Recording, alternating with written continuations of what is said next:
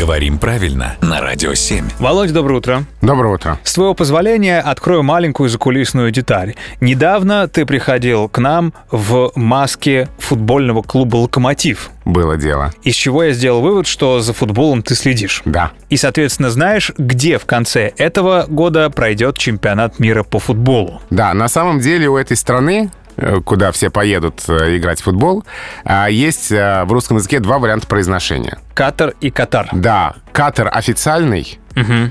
Катар как-то более традиционный для русского языка. Такое бывает, угу. Когда русский язык со словом начинает играть и меняет ударение, а официальный вариант остается соответствующий языку источнику. Словари так и фиксируют.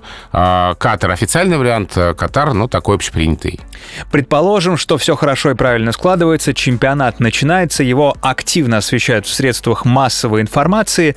Какой-то из этих вариантов будет чаще употребим? Да, потому что, например, журналисты откроют тот же словарь имен собственных Флоренции Леонидовны Агеенко, который на «Грамоте.ру» опубликован, и увидят в нем ударение «Катар». Будут этот вариант использовать.